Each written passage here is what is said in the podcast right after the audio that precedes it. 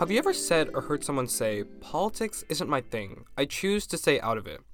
Well, there's nothing wrong with that, of course. Engineering, drawing, or literature aren't really my things either.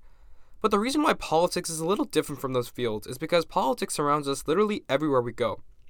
As a citizen of the United States, it's crucial for us to be able to grasp simple political concepts, vocabulary, and know at least a little bit about what's going on around us so that we can form our own opinions when it comes to voting and reading legislation that is passed.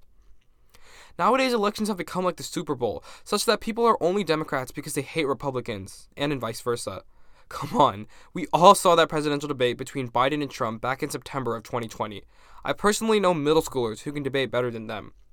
In fact, the presidential debate has become worse over the years at informing its viewers on each candidate's platform, because most of the time, people watching already know who they're going to vote for. They just want to see their opposing party get crushed in debate or hear controversial Twitter worthy comments from the candidates. America can be better. We can do better. It's time to get a better idea of what the political world around us looks like to create a better America for the generations to come.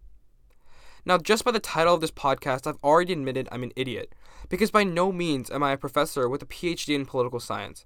I'm just a college student trying to make a place for people to get educated in basic political concepts so that they can create their own opinions instead of listening to their parents, a trap that far too many young Americans fall for. So, you probably want to know who the idiot you're listening to is. Well, what's up? My name is Milind Nayak, and I'm an incoming student at the University of Georgia studying international affairs and public policy and administration. I really like going to the gym, I love to play the violin, and I listen to lots of political podcasts similar to the one I'm starting. See, I'm no genius or soon to be governor. I was, in fact, in many of your shoes not even a year ago. I was confused on where to start learning about politics, never imagining that it would be something I'd study in college. A year ago, I would have loved a podcast like this. So here's to a plethora of future episodes to fill your political curiosity. Thanks for listening, and have a memorable day.